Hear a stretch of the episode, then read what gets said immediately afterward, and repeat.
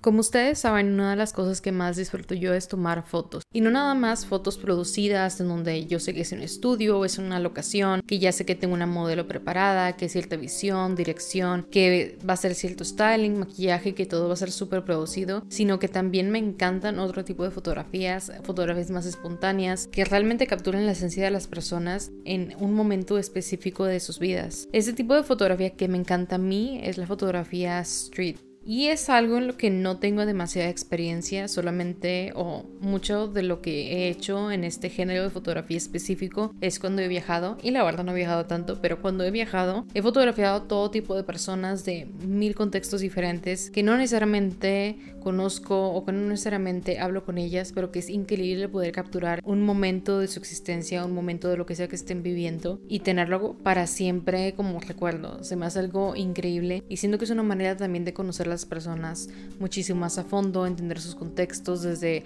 cómo van vestidos, cómo se dirigen con las personas que nos rodean, si van acompañados, no van acompañados, y si van acompañados, qué es lo que hacen en relación a la otra persona, si van solos, van en el teléfono, van viendo lo que los rodea, van distraídos, van como pensativos, qué es exactamente lo que están haciendo. Justamente esto, capturar estos momentos casi como documental, es una de las tantas cosas que hace la invitada del día de hoy, Carol Alanis.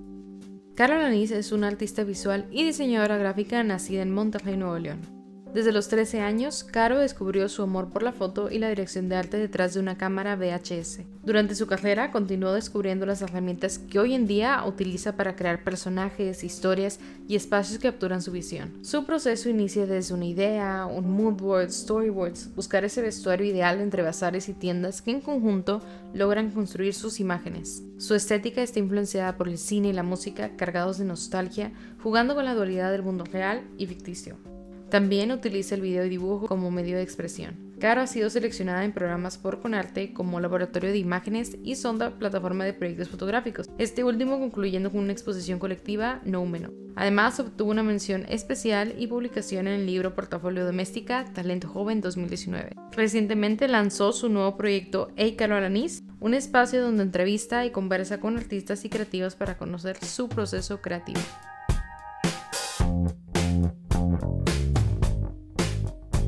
Oficialmente bienvenida, Caro After Hours. Muchas gracias por la invitación. Sí, estoy súper contenta de que estés aquí porque tiempo, tengo tiempo siguiendo tu trabajo, tengo tiempo queriendo comprar fotos y hasta ahorita ya oficialmente te hice el primer pedido. Sí, sí, sí, ya está, ya está enmarcándose. Yo también me emocioné mucho cuando me pediste la foto. Sí, qué emoción. Sí, o sea, realmente fue una tarea complicada porque entre que yo no sabía cuál escoger, yo quería todas. Y luego estaba así como que, bueno, la, la bajé, la reduje como a cinco opciones y luego se, las mandé a mi mamá, a mis hermanos, a mis amigos, a todo el mundo de que con qué foto me identificas más para comprar. ¿Sabes? Fue tarea complicada. Pero al final ya me decidí por la que te pedí, después ya estaré subiendo foto, te y Ay, sí, muchas gracias. Yo no me consideraba creativa creciendo, pero yo no sé si es algo raro de mí o si realmente crecemos como que medio ambiguo, que no sabemos si somos creativos o no, o tenemos una idea extraña de la creatividad, ¿no? No sé cómo pasó contigo. Pues yo la verdad siempre, o sea, desde que era como niña o sí adolescente, siempre me gustó dibujar, siempre me gustaba todo lo relacionado con lo visual. Este, y de hecho, em, la primera aproximación que tuve con la fotografía fue como a los 13, 14 años. Y nunca, o sea, como que nunca lo había platicado hasta como ahorita y hace poco que hice como la conexión, este, de que sí, como a esa edad fue cuando descubrí como, pues no, no fue con, con una cámara de fotos, sino fue con una cámara de VHS que estaba en mi casa que tenía mi papá ahí, entonces un día la vi y fue como que, ay, qué chido, y la agarré, la, le puse un cassette y le dije a mis amigas de que hay que grabar y obviamente en ese momento no era como que este, grabar algo artístico, ni así muy profundo, ni nada como que artsy. Era más como por diversión, pero, o sea, yo pensaba que eso era normal y no, no normal. o sea, no todo el mundo, ¿sabes? Entonces siento que desde siempre tuve la creatividad ahí y pues esa cámara, este, te digo, la agarré y estuvimos, o sea, grabábamos, nos juntábamos todos los viernes a grabar como programas y hacíamos como este, videos musicales, obviamente inspirados este, pues en la música, en lo que escuchaba en ese momento. Y sí, o sea, como que siempre lo visual y lo creativo ha estado en mi vida. y, y desde siempre supe que cuando fuera grande, como que iba a ser algo relacionado con eso. No me veía haciendo otra cosa como teniendo un trabajo serio de ingeniera o no sé, doctora o algo así. Sí, o sea, siempre, siempre como que desde niña tenía esa inquietud, me gustaba dibujar. Y como te digo, eh, después de eso, de que encontré la cámara de mi papá de VHS, ya más grande, ya en, eso fue en la secundaria, o sea, bien chavilla. este, y después, como en la prepa, tenía, tuve mi primera cámara que era como una point and shoot, así chiquita, como de, no sé, 3 píxeles o algo así. y, y ahí hacía retratos a mis amigas. Este, literal era como buscar en mi casa de que, ok, ponte esto, y joyería de mi mamá, y las maquillaba y como que les tomaba fotos, les tomaba retratos y tiempo después me di cuenta que estaba súper conectado como con el trabajo que hago ahora, o sea, con mi proceso creativo ahorita, actualmente se parece mucho al de ese entonces. Obviamente con la madurez y con otra visión y otra perspectiva, pero pues sí, como que muy similar a ese entonces. Entonces como que sí, o sea, siempre, siempre lo creativo, lo visual, la imagen y como que todos esos medios de expresión siempre estuvieron ahí desde que era muy niña. Qué cool. Oye, pero no estudiaste foto, estudiaste diseño gráfico, ¿verdad? Sí, yo estudié diseño gráfico, este, ya hace tiempo, entré en el, cuando estaba haciendo como un, ¿cómo se llama? Como un mapa de que así viendo fechas, y pues yo entré a la carrera en el 2007. Ok. Este, en el 2007, sí, yo entré a estudiar diseño gráfico, porque pues obviamente cuando estaba en la prepa, pues te dicen de que, ok, ya, escoge tu carrera. Y como te decía, no me veía en otra cosa que no fuera algo visual o algo como creativo o algo de que tuviera que ver con todo eso. Entonces, pues lo que más me llamaba la atención era el diseño gráfico. ¿Y por qué no fotos? Si habías, o video, o cine, o algo por el estilo. Si era como que. Siento que fue tu primer acercamiento con la creatividad. Y se me hace muy curioso que en lugar de estudiar eso, te fuiste como que por otra rama. Obviamente también creativa y visual, pero pues un poquito diferente, ¿no? Pues porque también, como en ese entonces estaba Fotolog. me gustaba mucho. Subías tus fotos, entonces era como que yo siempre mezclaba la foto con diseño. O sea, hacía mis diseños. Este, y les ponía de qué texto y gráficos y como que eso también me, me gustaba mucho editar.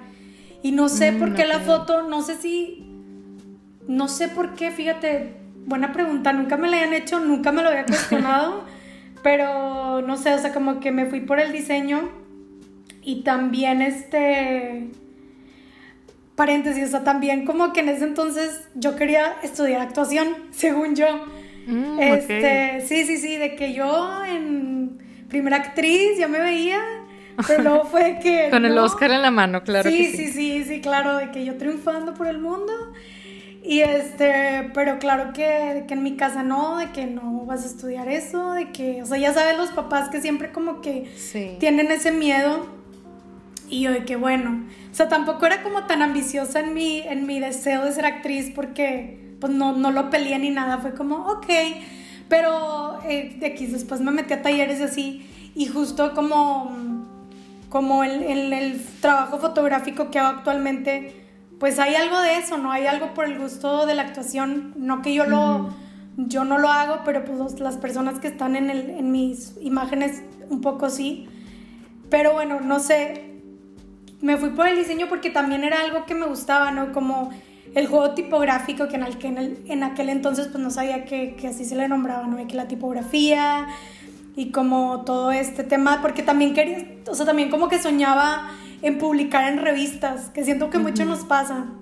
O sea, como que yo me veía así de que teniendo una revista y mm, con fotografías y diseños míos, o sea, como que, no sé, también soñaba mucho con eso, era como una mezcla. Este por eso también como que me, veo mucho como artista visual, no tanto como que como fotógrafa, porque me gusta como mezclar esas cosas. Sí, todas las disciplinas. Sí, sí, sí. Y ahorita que dices que tus papás como fue así como que, ay, ¿cómo vas a ser actriz? ¿Cómo ha sido ser artista visual y pues creativa en general aquí en Monterrey y pues en México. No sé si estudiaste aquí o y siempre has estado aquí o, o no, pero creo que en general en el país se tiene como cierta narrativa muy particular y en el mundo yo creo sobre la creatividad, ¿no? ¿Cómo lo has vivido tú todo eso? Claro, sí, sí, sí, sí, o sea, siempre, o sea, como que desde chiquito te dicen de que no, o sea, te vas a morir de hambre, de eso no vas a ganar. Este, de hecho, antes de entrar a la carrera de gráfico, mi mamá todavía me decía de que, ¿y si estudias merca? O sea, como que su temor ahí de que... Sí. Y yo no, o sea, y ahí sí, ya de que fue que no, es que yo no me veo haciendo otra cosa, o sea, yo, yo no nací para eso.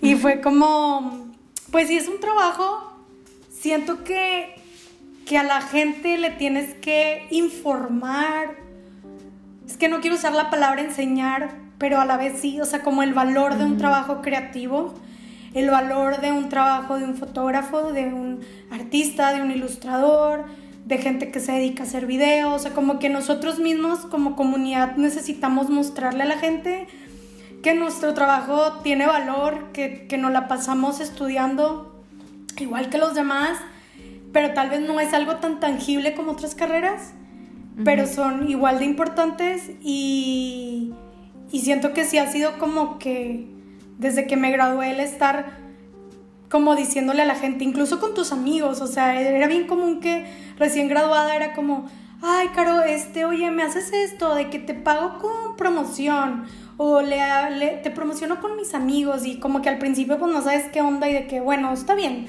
pero luego poco a poco te vas dando cuenta que uno mismo tiene que darle el valor para que otras personas le den el valor. Y también, o sea, como que todos decir, no, no voy a trabajar gratis, o sea, a mí me costó dinero, esfuerzo, el estar estudiando y aunque esto me tome, no sé, una semana, 10 minutos, una hora, pues obviamente es porque lo estudié y llevo años este, involucrada en esto. O sea, el tiempo no, no define el valor, ¿sabes? O sea, no porque lo haga rápido lo haga lento, quiere decir que valga más o valga menos, sino todo el conocimiento que está detrás.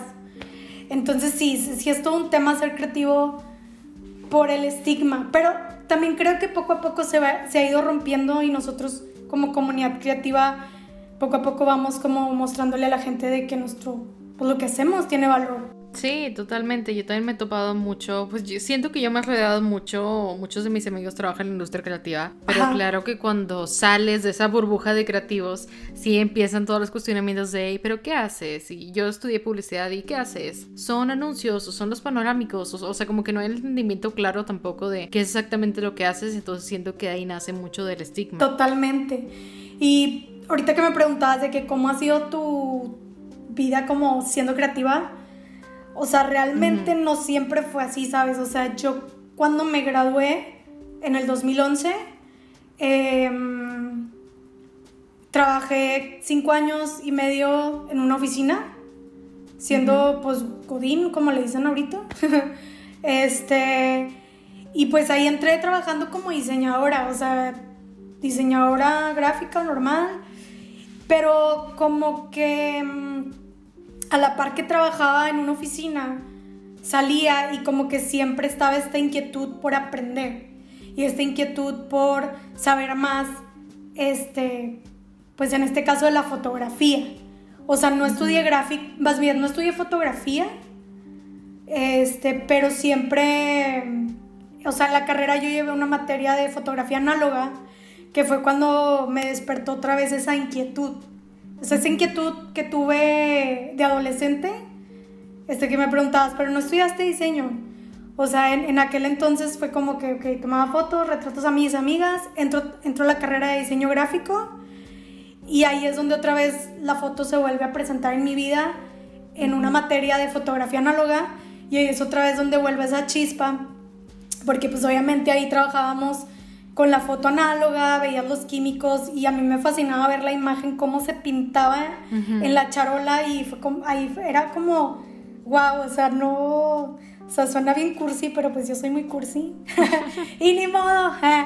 Entonces, se aguantan todos. Sí, se aguantan todos. Entonces, ver la imagen, cómo se iba pintando para mí fue como una revelación. Fue que, wow, o sea, esto es increíble. Entonces, como desde ese punto, que era como el 2009 más o menos, después me graduó, sigo, sigo trabajando como diseñadora gráfica en una oficina, pero siempre estaba como metiéndome a talleres, a workshops, este, como para entender la foto primero como, mm, ¿cómo se llama? Técnicamente, pero eventualmente entenderla ya como es la fotografía, este, qué quiero decir con la foto, qué significa la fotografía.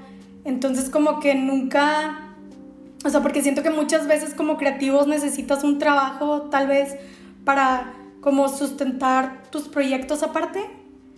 Y a veces puede que, que eso sea como que, ah, no está tan chido, no, yo tengo que ser 100% de que artista, pero pues a veces no, va, no te va a dar, o sea, al principio no te va a dar, o en momentos no te va a dar y, necesitas como otro trabajo, entonces yo siento que eso era lo que a mí me pasaba.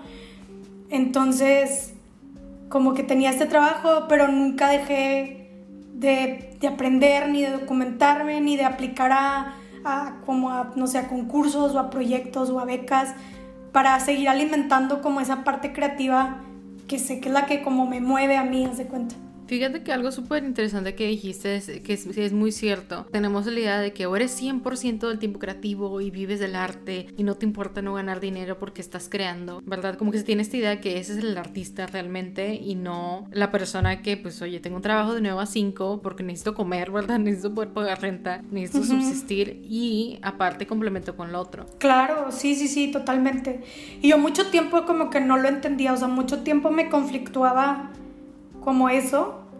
Este, pero luego ya lo fui entendiendo, o sea, ya más ahorita mis 32 años, como que ya, ya fue como, ok, o sea, no tiene nada de malo, este, como tener, este, tu trabajo y aparte hacer tus proyectos, porque también hay gente que funciona con estructura, ¿sabes? O sea, hay gente que, o sea, cuando eres freelancer, porque, o, sea, cuando yo, yo sí estuve un tiempo de freelancer 100%, o sea, quiero contar esta historia. ¡Ah! Sí, a ver, cuéntanos, porque aquí hay mucha gente que o quiere ser freelance y no sabe qué onda o no sabe si es para ellos o no. Yo ahorita estoy trabajando de freelance, pero nunca he tenido a alguien que haya sido freelance luego como que ya no, entonces me llama la atención esto. Increíble, tú cuéntanos. Sí, es una, es una gran historia. Ah, ¿verdad? No, a ver. cuéntanos. Trabajé, te digo, cinco años y medio en una oficina. Todos los días iba y te digo, siempre como que por fuera yendo a talleres y workshops y como involucrándome como en todo este tema de la fotografía. Y yo iba a la oficina y si era como que veía la compu y yo decía, es que no, yo no quiero estar aquí, yo quiero vivir de la foto y soy muy miserable y así, ¿no? Pero a la par me gustaba mucho porque tenía amigos y me la pasaba con madre, pero yo sabía en mi corazón, o sea, yo sabía que no era el lugar en donde yo quería estar. Entonces, un día, un día de, en el año 2016, este, apliqué a una beca para una maestría en Madrid, en una escuela de fotografía y no quedé, y no quedé, o sea, no quedo, este, y ya como que me desanimo y así, pero luego me di cuenta que había, o sea, me, como que quedé en los finalistas. Y como que dije, ala, qué chido, o sea, porque salía ahí gente como que Argentina, Chile, Bolivia y ahí estaba como México, entonces ver mi nombre me dio como un pues cierta aprobación que todos necesitamos en algún punto, ¿no? Que nos validen de que eres bueno en esto, ¿no? Entonces, como ese empujón. Entonces, pues ya no quedo y así yo, no, pues X, pero, pero pues esto me demuestra que voy por buen camino.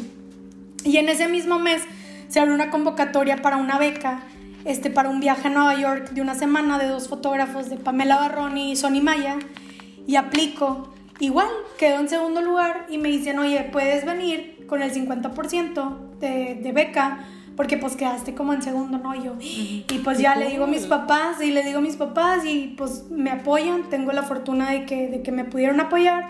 Entonces voy a este viaje y es otra revelación en mi vida, como que pues fuimos a museos, de, yendo a como exposiciones de fotógrafos, íbamos a sus estudios, entonces era como que a partir de ese viaje fue yo no puedo regresar a mi a mi trabajo de oficina. O sea, no puedo, después de esto yo no puedo.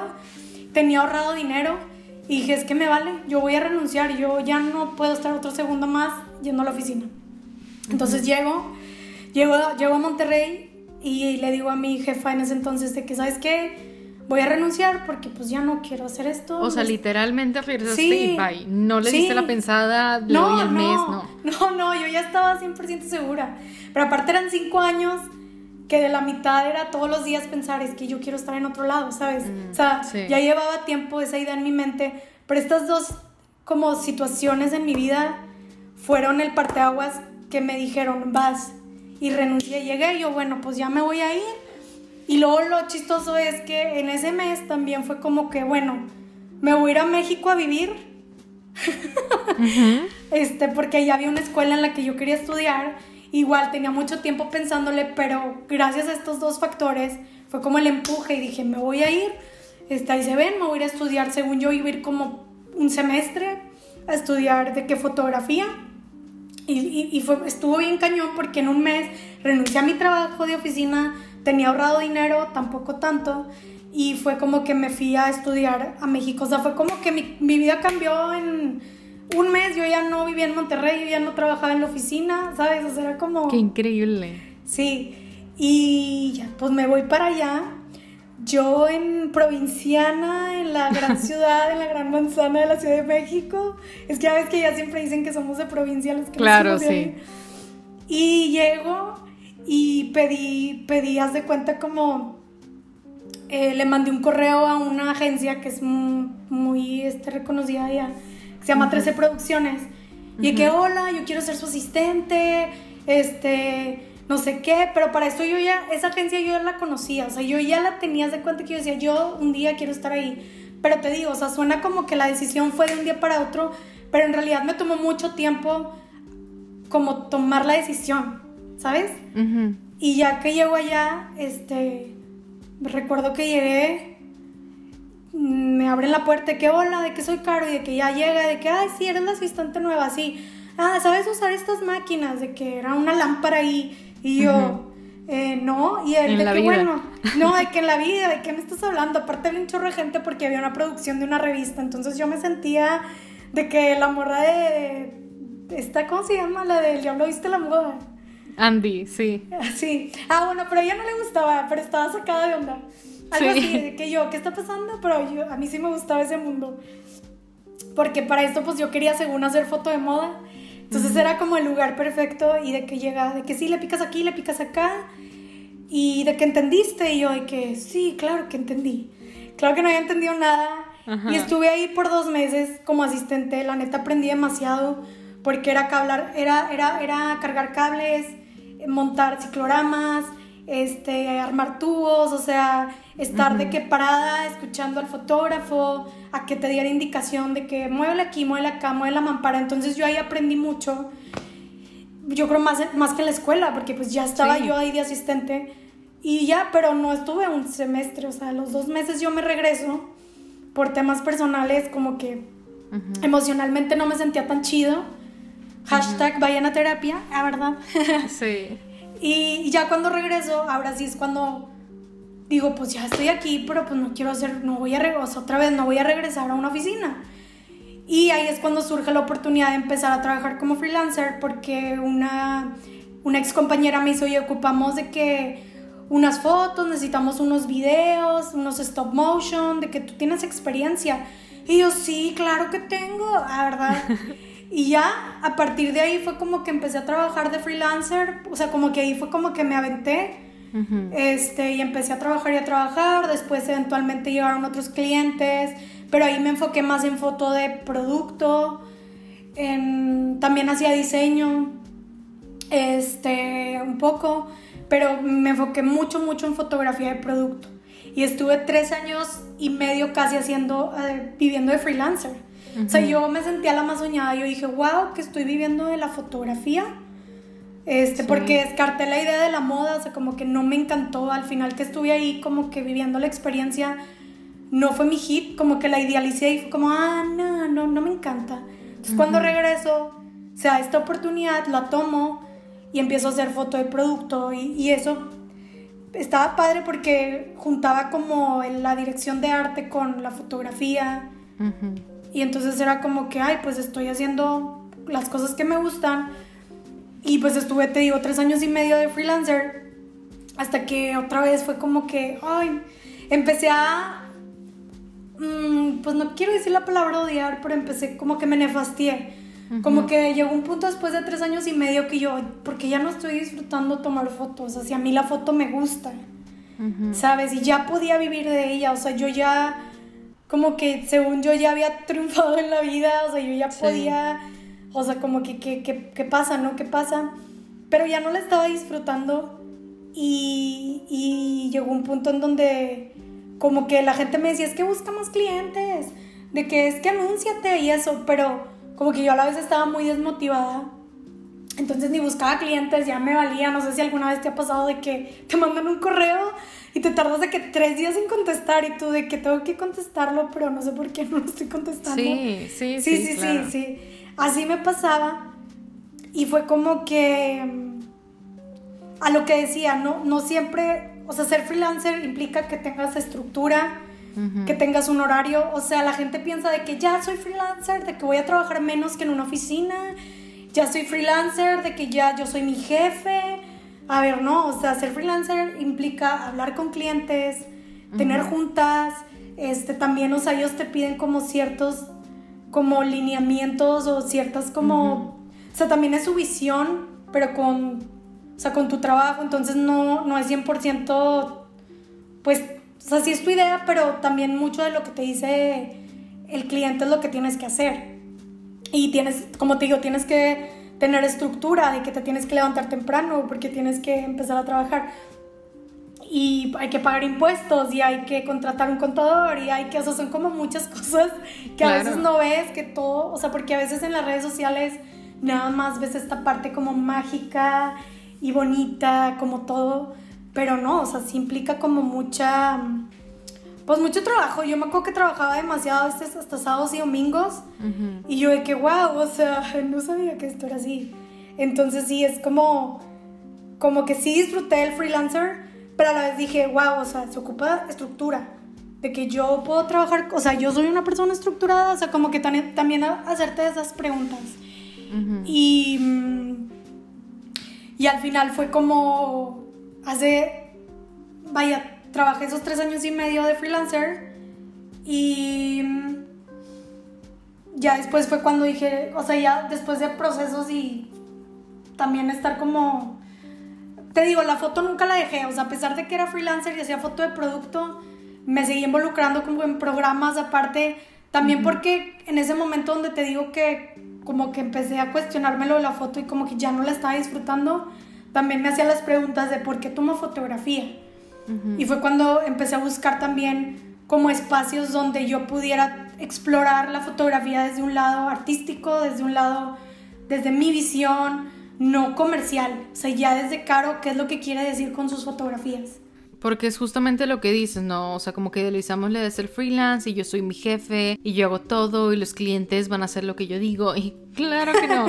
Eso es en el mundo ideal y claro que no sucede. Y como tú dices, a veces trabajas más. A mí también me pasa que a veces en sábado, en domingo, o tienes producción o tienes que editar, luego tienes que contestar mil mails, luego si no tienes contador es tu contador hasta que eventualmente necesitas un contador. Muchas veces no te pagan porque no haces contratos, porque nadie te explica que tienes que hacer contratos. Eventualmente haces contratos. O sea, es todo un tema y realmente requiere de demasiada administración del tiempo y demasiada disciplina también el poder estarlo haciendo tú solo, porque ya no tienes al jefe que te esté diciendo, oye, ya está, oye, oye, levántate, oye, hoy vas a hacer esa tarea y esta otra y esta otra. Tú solito tú tienes que poner objetivos y tareas y cumplir con el cliente porque pues tu reputación es la que va ahí, ¿verdad? Si no haces las cosas bien, no te contratan y ya no te recomiendan y ya no tienes clientes y luego ahora sí que cómo vas a subsistir, ¿no? El resto del tiempo. Totalmente, sí, o sea, por eso como que a veces idealizamos mucho pero ya que estás ahí, pues es como todo, o sea, todo tiene sus pros y sus contras y es también preguntarte si tu tipo de personalidad es una personalidad que, que puede ser freelancer. Claro. ¿Sabes? Este, entonces sí. Y mm, yo actualmente, por ejemplo, lo que yo trabajo en una agencia eh, como diseñadora, porque, ah, lo que te iba a decir, o sea, como que después de de que dejo de, de, trabajar de freelancer porque literal me, o sea, fue como, yo estoy harta de esto, no quiero hacerlo. Sí. y, y, tenía como dinero ahorrado y así, entonces como que un tiempo así como logré como este, vivir como de que, bueno, voy a, tengo mis ahorros, todavía tengo tiempo de ver qué quiero hacer con mi vida, ¿no? Este, como esas crisis que nos dan de repente a los creativos. claro. Este, aparte siento que, bueno, yo soy muy, no sé, luego platicando con amigos les digo, porque somos tan intensos. No sé, no sé, no sé si es por, porque pues somos artistas, no lo sé. Pero después de un tiempo fue como que no, necesito buscar un trabajo, pero ya sabiendo que no, que no iba a regresar como a una oficina. O sea, yo dije, no, si regreso a un lugar va a ser un lugar que admire, un lugar que me guste, este, que me guste, o sea, ya con más conciencia. Cuando te gradúas, no estás tan consciente muchas veces de lo que quieres, o al menos yo no lo estaba. Como que solamente estás siguiendo un, pues como una estructura que ya está, ¿no? O sea, que sales de graduarte, buscas un trabajo, este, estable y ahí, o sea, como que no. Esa es como una estructura que, que muchos como que al principio crees que ese es como el camino. Entonces como que ya ahora más, como más madura fue como que voy a buscar un espacio que, que me guste lo que hacen. Y ya empecé como a trabajar en eso, pero a la par haciendo mis proyectos de fotografía, ¿sabes? Entonces, para mí en este momento como que es el balance perfecto entre la estructura que me da un trabajo y a la par nunca soltar mis proyectos, ni la foto, ni, ni producir fotografía, ¿sabes? Y luego ahora con el proyecto del podcast, o sea, como que siempre tener estos proyectos que me dan mucha como vida y me inspiran, entonces como que siento que no tiene nada de malo a veces como estar en las dos partes. Como que a veces lo que decíamos, muchas veces pueden decir de que no, es que no, no está bien o tiene que ser 100%. No, no tiene, o sea, ¿quién, ¿quién dice que tiene que ser 100%? Claro, y es que siento yo que romantizamos mucho la idea de trabajar en lo que te apasiona, en lo que te encanta, en lo que te gusta, pero es como un arma de dos filos, porque es, por ejemplo, a mí también me encanta mucho la fotografía, así como tú también hacías en algún tiempo full time freelance eras fotógrafa. Pero si tu pasión es en lo que trabajas, eventualmente te hartas, te cansas y medio odias de repente que tienes que editar las fotos y que tienes que levantarte temprano en la producción. Realmente es un como una carga emocional muy grande que te hace cuestionar muchas cosas. Y siento que eh, está muy cool que tú como que te diste cuenta de esto y pudiste como hacer este switch, ¿no? De ya no meterle la presión del 100% de tu ingreso a esto. A lo mejor sí tiene proyectos aparte, proyectos sobre todo que te llenen creativamente y que te, pues sí, que te hagan feliz. Pero ahora sí con las cualidades, con, con las características que te hacían falta en tu trabajo, pues con el que tuviste, ¿no? recién graduada. Claro, sí, sí, sí. Y es este... Siento que es como justo preguntarte a ti qué es lo que te... O sea, ¿en dónde te sientes más cómoda? O sea, ¿en qué estructura te sientes más cómoda? O en qué lado te sientes más cómodo. Y si, ti, o sea, si tienes la fortuna de, de, trabajar y a la vez vivir esta parte de freelancer y luego de que darte cuenta, ok, cuál es la que más va conmigo, con mi personalidad, cuál me da más paz mental y poder elegir, pues que, que mejor. Y bueno, regresando un poquito a lo que haces como fotógrafa, ¿no? Que pues eh, hemos visto la evolución desde que agarraste la cámara de VHS de tu papá, después con tu cámara pues no profesional tomabas fotos a tus amigas y las maquillabas y todo. Ahorita mucho de lo que yo veo que tomas de fotografía, o al menos lo que compartes más, por lo que eres más conocida, es como más fotografía de en la calle, ¿no? Este, y de gente caminando y como que viviendo su vida normal, no tan posada. Entonces a mí me surge la duda de cómo fue que te adentraste en este tipo de fotografía, más como street photography. Y digo, ya que me cuentes eso, ¿cómo te acercas a la gente o random les tomas la foto? ¿Cómo sucede que pierdes el miedo a tomarle la foto a gente random en la calle? Pues mm, todo surge, o sea, por lo mismo, ¿no? tomando primero, o sea, primero tomé talleres como para entender la foto desde lo técnico y después fui tomando talleres y clases para entender la fotografía desde, desde la visión de un fotógrafo. Entonces, pues ahí descubrí el trabajo de varios artistas, de varios fotógrafos, y uno de, una de ellas fue una fotógrafa que se llama Mary Ellen Mark, que es una fotógrafa de Estados Unidos, y ella tomaba mucho, ella tomaba como mucho a la gente, a los homeless, este, no me acuerdo si era en Nueva York o en Seattle, este, pero los fotografiaba así como que su día a día, e iba haciendo un archivo, este, pues sí, un archivo de, toda su vida, ¿no? Porque los, hubo una chica que la fotografió durante 30 años. Mm, Entonces, y la fotografía para mí, o sea, cuando ya vi como la foto en sí, lo que significaba, o sea, para mí se me hace muy valioso porque pues la foto es archivo, la foto es una, es una, un momento en el tiempo en el cual yo no estuve y está plasmado, entonces yo puedo ver a través de esa imagen lo que pasaba en ese momento. Entonces, cuando entendí como la foto desde esa perspectiva, pues me cambió mucho el chip también.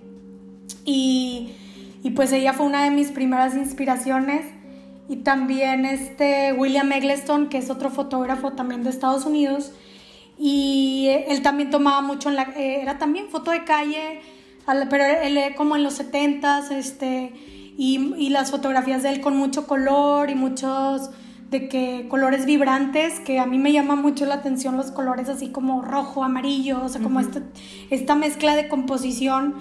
Y también cuando veía sus imágenes, pues te cuentan una historia. Y yo cuando salgo a tomar fotos o cuando he podido salir de viaje y me llevo la cámara, me gusta mucho fotografiar a la gente, pero siempre como que, no sé, o sea, como que voy caminando y, veo que trae a lo mejor, no sé, un, atuendo así muy particular o muy llamativo, eso es como que lo que más me llama la atención. Y, y pues creo que tiene que ver como con estas influencias de fotógrafos de street, este y, que también como que te cuenten una historia. Y lo que me preguntas que si me, les, si me les acerco, no. O sea, la neta es que sí me da mucha pena de que uno que me digan de que no. O no sé, entonces, o sea, a veces sí me acerco, pero en otras, la, la, mayoría del tiempo, o sea, voy caminando y veo algo, nomás levanto la cámara y ya, de que tiro. Pero no soy tanto de acercarme, entonces la mayoría salen o de espaldas o caminando como en su onda sí tengo algunas donde sí me he acercado y, pues, salen chidas, ¿no? Porque está el sujeto viendo hacia la cámara de frente, pero, pero no, o sea, digo, X, eso lo tienes que ir trabajando. De que, que no te dé miedo, porque pues el, no ya lo tienes, entonces, este, pues nomás es de aventarte. Pero sí, trato más de como no preguntarles y nada más que, que la persona siga haciendo lo que está haciendo y yo tomar la fotografía. Claro, y creo que ahí va muy de la mano con lo que decías que te gusta la idea de documentar un momento en el tiempo. Entonces, si tú te acercas a la persona, a lo mejor la persona ya posa, ya cambió, ya se arregló, se acomodó, y no es tal cual documentar ese momento en el tiempo que no se va a repetir, sino que ya lo estás, pues ya estás metiendo mano y ya la persona está consciente también de eso. Claro, sí, sí, sí, totalmente. No, está increíble, a mí también es un tipo de fotografía que me gusta mucho y por eso me gusta mucho tu trabajo, porque es algo que la verdad yo aquí en Monterrey no lo he hecho. Pero cuando lo he hecho es cuando estaba de viaje o algo por el estilo que te vas con tu cámara y realmente te sientes en una banca y voy a tomar fotos. Y aprendes mucho también de la manera en que la gente camina, cómo se relaciona con otras personas, o qué, se, o qué trae puesto, el atuendo que trae, que era algo que decías que a ti que te llamaba mucho la atención también. Entonces siento que es como sociológicamente ver al mundo, ¿no? O sea, empezar a analizar los comportamientos de las personas y tratar de capturar su esencia, ¿no? Lo que tú estás viendo en movimiento, capturarlo pues en un frame. Sí, claro, sí. Y a veces me pasa de que, que no traigo la cámara o que se, o sea, o se me fue la persona que quería fotografiar y yo de que chin, es lo peor, pero bueno, o sea, a veces también por eso me apoyo un poco del dibujo, de que digo, bueno, si no lo pude fotografiar, pues lo voy a dibujar o no sé, o sea, como que... Mm, porque si es bien gacho de que, que, se te vaya el... O sea, la foto, que no, que no logres lo que querías, pero pues es normal, es parte del proceso. Sí, claro, es, es, todo parte de lo mismo. Oye, también otro de los proyectos que tienes, pues actualmente es tu podcast, ¿no? Que tienes pues relativamente poco, ¿no? Con el podcast también. Cuéntame fue, cómo fue que surgió la idea o, o por qué nació otro de estos proyectos como Passion Projects tuyos. Bueno, el podcast sí tiene bien poquito, tiene desde noviembre del 2020. Y el podcast nace, bueno, como te decía, cuando estaba trabajando de diseñadora, este, a la par como que siempre tenía los, mis proyectos y uno de ellos en aquel entonces era como 2013 más o menos. Hice un blog que también era de entrevistar personas, pero era mm, escrito. Sí, se llamaba Oprisma. Entonces era de que entrevistar gente y conocer su proceso creativo y cómo le habían hecho y así. Pero pues no sé, o sea, como que en, aquel entonces lo empecé y como que luego lo dejé. Como que mm, yo le llamé, yo le llamo que fue un proyecto escalera o un proyecto así. Como que yo siento que hay proyectos que son como que un escaloncito para lo siguiente. Que a veces no necesariamente este Sí, son el punto final, ¿no? Sino que te enseñan algo en el camino. Ajá, o sea, como que te llevan a otro, a conocer personas, a, no sé, como a otro punto que luego eventualmente te lleva a otra cosa. Entonces ese proyecto fue como un proyecto escalera. Y ya ahorita en el 2020 fue como que, ay, quiero retomar ese proyecto, pero pues diferente, ¿no? O sea, quiero, pues más como hablado, o sea, ahorita están como de moda los podcasts entonces, que de hecho cuando lo hice no lo pensé como un podcast. La gente que, ay, tu podcast, y yo de que, bueno, pues sí, así es como se le dice, o sea, está en Spotify, pues es un podcast, ok, aquí, así, así llamémosle. Pero así es como surge, o sea, siempre me ha gustado platicar con la gente. Más que platicar, escuchar a la gente, conocer su historia, conocer cómo, cómo hacen lo que hacen o por qué se dedican a lo que se dedican. Y pues como que desde siempre ahí estuvo esa idea y hasta ahora fue como que ya logré como darle forma y materializarla, pero igual, o sea, fue como de una semana para otra, o sea, como que yo ya traía la idea y fue como que ya, lo voy a hacer, este, le voy a decir a estas personas, porque típico que hacemos como una lista de que hay esta, esta y esta y esta, y fue como que vamos a darle, y ya, o sea, como que fue muy natural, o sea, mm, era un proyecto que ahí estaba, era algo que quería hacer, no sabía cuándo iba a pasar, y pues ya, o sea, como que así fue, o sea, de un proyecto chiquito de hace muchos años, digamos que regresó en otro, con otro nombre, en otro formato, pero como que la esencia ahí estaba, ¿no? De que hablar con la gente, conocer sus procesos, aprender y pues, crear comunidad, que es algo que también se me hace muy importante y me gusta. Siento que es una constante eso en tu vida como creativa, ¿no? Empezaste a lo mejor con video, fotografía, estudiaste diseño gráfico como en medio pero a la par retomaste un poquito de fotografía y fue que te volviste a enamorar de fotografía en un ratito de peleas. Y luego con el podcast retomaste eso del pasado que era entrevistar a lo mejor un formato escrito a las personas creativas sobre su proceso lo volviste a retomar. Entonces siento que de cierta manera si volteas hacia atrás vas viendo cómo se hila todo y que como a lo mejor como tú dices hubo proyectos antes que no se concretaron al 100 o que no fueron como la meta o el punto final, pero ahorita ya estás viendo cómo eso de antes o ese caminito te fue llevando a donde estás ahorita. Sí, claro, todo se, todo se conecta. Está muy loco, pero sí, totalmente. Y cuéntame qué planes tienes para el futuro, tanto como diseñadora. Sé que trabajas en agencia, ¿no? Como diseñadora, ya está en agencia, si planes seguir ahí o qué onda como fotógrafa también, porque ya también estás viendo mucho de tus fotografías, que de hecho ahí fue cuando nos conocimos. Y pues para el podcast, ¿no? En general, ¿qué planes tienes a futuro? Pues para futuro tengo seguir vendiendo, pues sí, obra. O sea, ahorita estoy enfocada como en, en esa parte de, como artista visual. Estoy, próximamente voy a sacar una serie colección que se llama Detonation, que es de unas fotografías que tomé en el 2019 y próximamente voy a sacar esas fotografías a la venta, pero como colección, o sea, no seriada así en, en otro formato distinto que estoy trabajando junto con una amiga que es escritora. Mm, qué cool. Sí, entonces eso pues lo voy a, ahí lo voy a anunciar en mi Instagram, que es como la plataforma donde comparto todo. Y sí, es como seguir trabajando ya más como fotógrafa, como artista, o sea, no tanto, o sea, lo que te decía, ¿no? O sea, cuando fue mi como mi pelea interna entre que si quería seguir tomando fotos o no, era porque hacía foto comercial y foto de producto y foto para alguien. Y esta, y esta foto que ahora hago, pues es foto que hago desde lo que a mí me gusta, desde mi narrativa. Y así es lo que quiero hacer, o sea, como sacar este series y poder como compartirlas con la gente y si quieren como comprar este piezas pues que, que lo compren y, y eso es como que ahorita mi proyecto también estoy trabajando en como mejorar mi página web para que ahí eventualmente como que puedan encontrar todo lo que va a estar a la venta. Y seguir con el podcast, o sea, seguir este, con una temporada número 2, ahorita está la 1. Y, pues sí, seguir de qué, diseñando para el mundo, pero, pero pues sí, lo creando, pero lo que me mueve totalmente es poder o sea, yo, yo la fotografía para mí es como el medio en el que yo puedo expresar.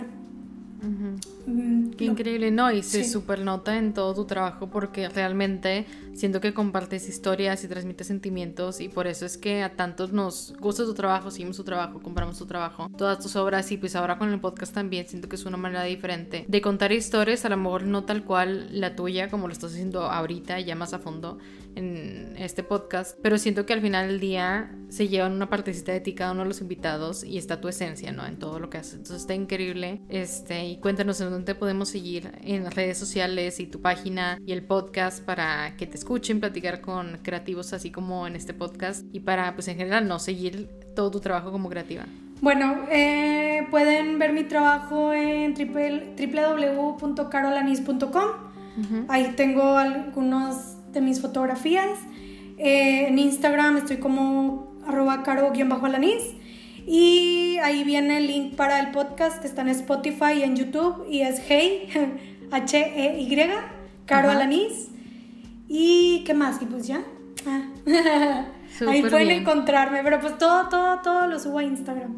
Pues muchas gracias por ser parte del podcast. La verdad es que estoy súper contenta con todo el episodio y yo sé que a muchísima gente también le va a servir como guía y como referencia. Sí, no, gracias a ti por el espacio. Ay, espero que haya salido bien. Como te digo, es la primera vez que me entrevistan, entonces muchas gracias por la oportunidad y espero que, que les sirva a las personas que escuchen este episodio algo de lo que hayamos platicado. Espero que hayas disfrutado demasiado del episodio del día de hoy, así como de todos los episodios que llevamos en este primer año del podcast. Esta semana estamos festejando que tenemos un año increíblemente. Un año sucedió demasiado rápido y pues aquí estamos hemos crecido, evolucionado, cambiado un poquito, pero aquí seguimos y todo eso te lo debo a ti, a ti que estás suscrito, que escuchas semana con semana y las semanas que nos hubo que sigues escuchando los episodios anteriores también, que compartes, que nos das follow en redes sociales, que comentas, que guardas publicaciones, que etiquetas gente, que le das like, que en general interactúas con este podcast de todas las formas habidas y por haber. Muchísimas gracias por estar aquí, por seguir y por creer en este proyecto. La verdad es que a mí me encanta platicar con todas estas personas creativas Así que muchísimas gracias y te espero al próximo episodio.